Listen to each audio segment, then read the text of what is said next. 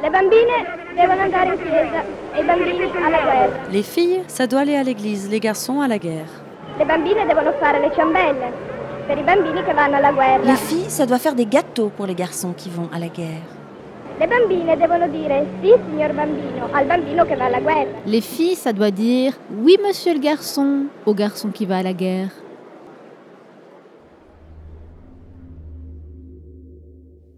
Les femmes manquent non seulement d'agressivité, très essentielle pour la guerre, mais présentent une morphologie et biologie qui déterminent leur inaptitude naturelle à la guerre. Leur moindre taille et poids ainsi que la proportion plus élevée de gras par rapport aux muscles ne leur permet pas de participer aux mêmes activités physiques que les hommes. Leur fragilité corporelle les rend moins efficaces dans les combats corps à corps, leurs seins gênent leurs mouvements et requièrent une protection particulière, et leurs bras plus courts entravent leur capacité de dégainer leur arme. Finalement, la perte des menstruations lorsque les femmes participent à des entraînements militaires est l'indicatif principal de l'interdiction que la nature impose à l'implication des femmes dans les entreprises guerrières. Martin van Creveld, historien, 2002. Parfois, je voudrais que mes larmes de femme se transforment en balles. Emprisonnées dans un mot. Un seul, aussi. Parmi les nombreuses unes des quotidiens, des titres qui scandent leur certitude. Et puis, celui-là. Dans le commando armé, il y avait aussi une femme, comme pour en marquer le caractère singulier, absolument invraisemblable. Italie, année de plomb. Beaucoup de jeunes femmes entrent dans la lutte armée et leur contribution y est importante. Elles transgressent les normes de genre en saccageant le stéréotype de la femme douce et donneuse de vie. Celles-là ne rassurent plus. Elles ne sont plus les mères, les sœurs, les épouses, les compagnes, les filles, mais elles font irruption en territoire masculin, suscitant fascination, mais surtout indignation et effroi. Des sorcières modernes en somme. Et puis, il y a cette idée coriace de la femme en proie à l'aveuglement sentimental qui suit son homme posant des bombes pour lui plaire. Une conscience politique niée et puis une double déviance. Elle pratique la lutte armée et elle est femme empiétant ainsi sur les rôles sociaux assignés aux hommes. Les journaux s'emballent. Nos médiocres guerrières nous font pitié, le plus souvent poussées à l'aventure pour ne pas trahir leur homme, et non pas par un choix profond. Combattantes d'une lutte sans but et sans idéal, femmes jusqu'au bout des ongles, médiocres en tout, on reconnaît cependant aux femmes des brigades rouges le mérite d'être les meilleures fugueuses. Elles savent se grimer avec art, se travestir avec ruse la scène et les coulisses n'ont plus de mystère pour elles, on dirait qu'elles ont toutes suivi un cours d'art dramatique entre un accouchement et un cambriolage. 8 mars 1975, article dans Epoca. La violenza e l'oppressione all'interno della famiglia, della fabbrica, della scuola. Cominciamo a rifiutare questa e qualsiasi società che si basi sullo sfruttamento la nostra politica nasce dalla comprensione della nostra condizione di donna. E per questo che abbiamo bisogno di essere insieme adesso che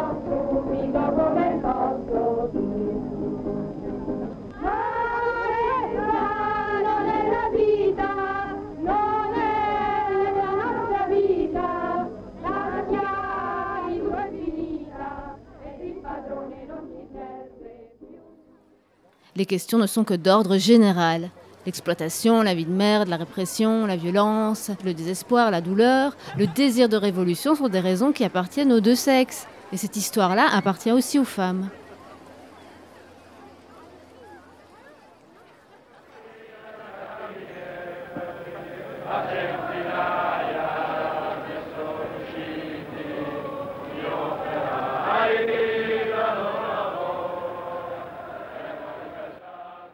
Les années 70 et euh, va apparaître en Italie un mouvement né du peuple. Donc euh, c'est évidemment un moment particulier de tension sociale où on voit des cortèges, des actions antifascistes, des piquets, des occupations, toute une série d'actions qui vont mobiliser à la fois les étudiants, les ouvriers, les féministes, des précaires, toute une série de personnes en fait qui veulent se soustraire à cette société-là et qui la refusent.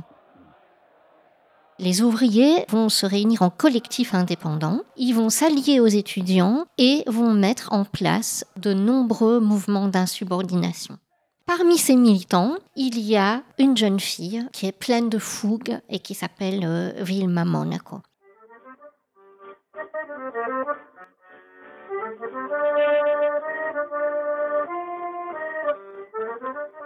Elle naît à Rome, dans un quartier euh, populaire qui s'appelle Testaccio et dans une famille modeste, ce qui va probablement jouer un rôle dans ses choix. Elle acquiert très vite ce qu'on pourrait appeler une conscience de classe et c'est donc tout naturellement qu'elle va s'approcher de la politique. Elle a plus ou moins 19 ans quand elle commence à militer de manière très active. Elle mène aussi une existence semblable à celle que mènent les, jeunes de son âge, qui ont bien sûr grandi dans l'après 68, dans, un climat particulier. C'est un climat de passion politique, il y a une sorte de ferment révolutionnaire.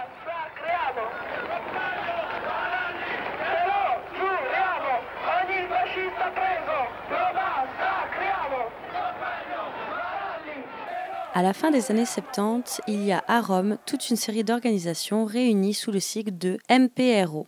Ce sont des petits noyaux révolutionnaires de lutte anticapitaliste qui coordonnent des initiatives illégales sur des thèmes comme le logement ou le travail. Vilma Monaco va s'y engager.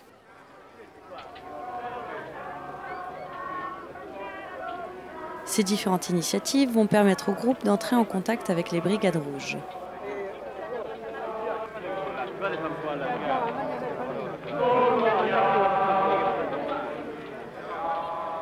Au bout d'un an, le MPRO disparaît et les Brigades Rouges profitent en quelque sorte de l'occasion pour recueillir et mobiliser certains de leurs militants à travers une proposition, la constitution des noyaux clandestins de résistance.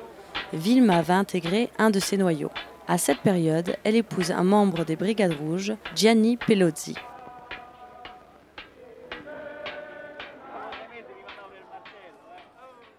Sa vie se partage entre activité légale et clandestinité. Parfois, elle est d'ailleurs obligée de partir s'isoler quelques semaines. Quand le danger est trop grand, elle finit toujours par revenir une fois que la peur se tasse, bien évidemment. Elle est un peu comme une funambule, en fait. Elle va jamais renoncer à une forme de normalité ou euh, au plaisir de la vie quotidienne. C'est quelqu'un qui euh, cultive les rapports humains, qui prend soin des autres, elle tente de maintenir les contacts qu'elle peut avec sa famille. Surtout, jamais elle ne se prive du temps passé avec son petit frère dont elle est très proche. Elle va partager un appartement avec Geraldina Colotti, jeune militante, tout comme elle dans une faction des Brigades Rouges. Alors euh, évidemment, elle parle politique, de, de tout ce qui les lie, des choix de vie partagés, de la conscience de la mort qui est omniprésente, mais aussi de toutes les choses banales que peuvent partager n'importe quelle copine. Et puis alors, euh, elles font des casses euh, parce qu'il y a besoin d'argent.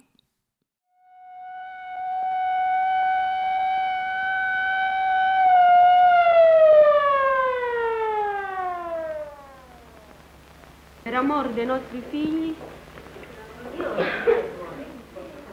Il. Ah, due. Ah, sì. Io non la so, è meglio Il latte ci mettiamo, pota oli, oli, olà, e la lotta crescerà, e noi gli altri lavoratori, e noi gli altri lavoratori. La libertà non viene perché non c'è l'unione, grumiri col padrone. La libertà non viene perché non c'è l'unione, la libertà non viene perché che siamo donne. À partir de 1982, une déferlante d'arrestations s'abat sur les brigades rouges. De nombreux repentis vont collaborer avec la police et dénoncer leurs camarades de lutte. Des colonnes entières s'écroulent. C'est par conséquent une période de grande confusion pendant laquelle, inévitablement, il faut prendre des décisions sur l'avenir de l'organisation. Vilma participe très activement à tous les débats. elle rencontre de nombreux militants, dont un groupe dissident des BR, qui considèrent qu'il est impossible de continuer sur la même voie. Entre-temps, elle s'est séparée de son mari pour des raisons affectives, mais aussi pour des raisons politiques.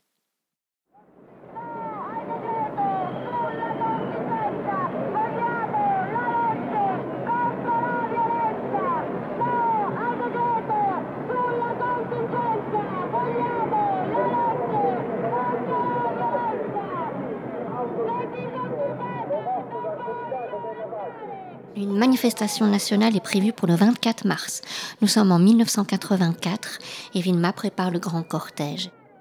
L'effervescence à ce moment-là est très très grande chez les travailleurs parce que le gouvernement prépare un décret sur la politique des salaires et donc la mobilisation prend énormément d'ampleur. Il y a des conseils d'usine qui font appel à la grève générale, il y a des assemblées des blocs routiers ferroviaires dans tout le pays et beaucoup de colère.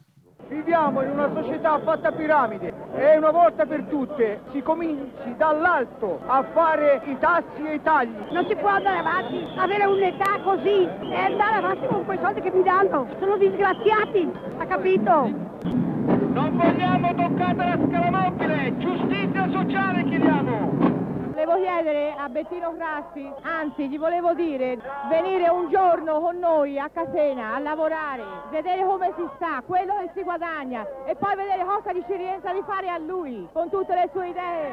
Grazie, grazie, fai attenzione, questa è solo una delegazione.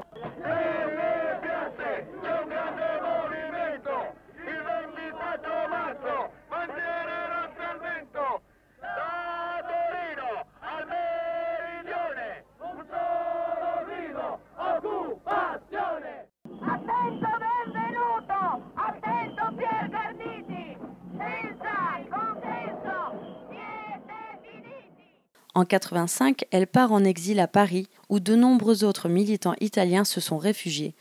Avec des sécessionnistes des BR, elle est parmi les fondatrices de l'UDCC, l'Union des communistes combattants, une aile dissidente.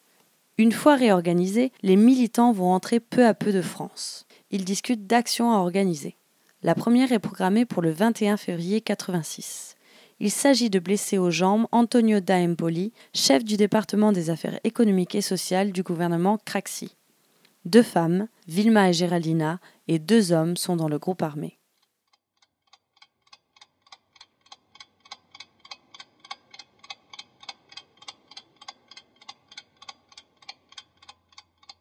Ce matin-là, Vilma et Géraldina se préparent avec soin pour sortir.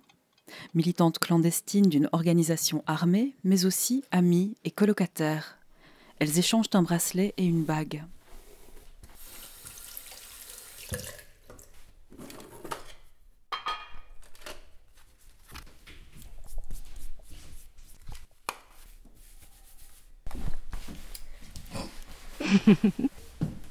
Elles mettent leur perruque et blaguent en voyant leur reflet dans le miroir. Elles redeviennent sérieuses.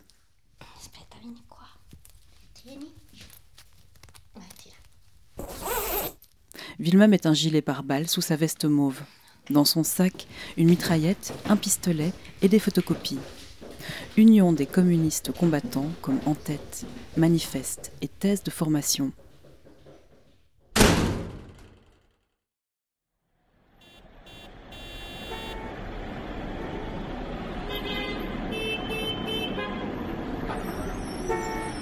Elle traverse Rome en Vespa. Vilma conduit, sûre d'elle, dans le trafic citadin. Attentive, disciplinée, elle ne peut pas risquer d'être arrêtée.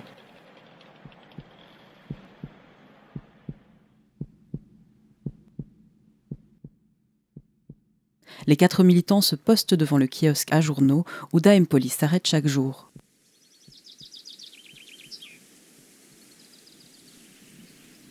Il est 9 heures. Le quartier est tranquille et élégant. L'économiste répète ses gestes habituels.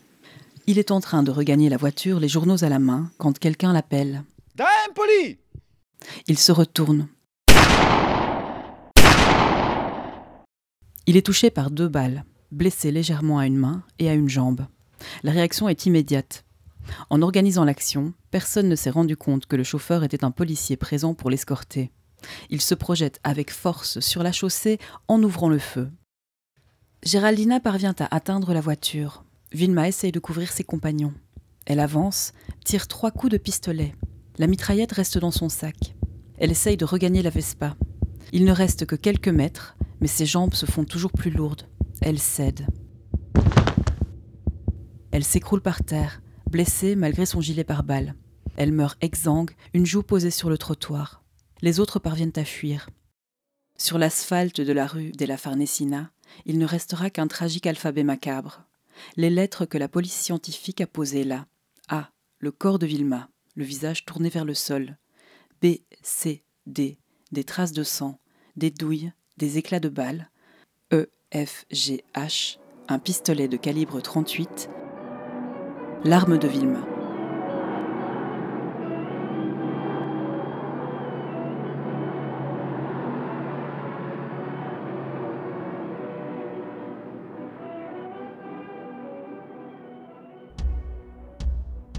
C'était Vilma, femme de plomb. Une réalisation de Sabina Sebastiani.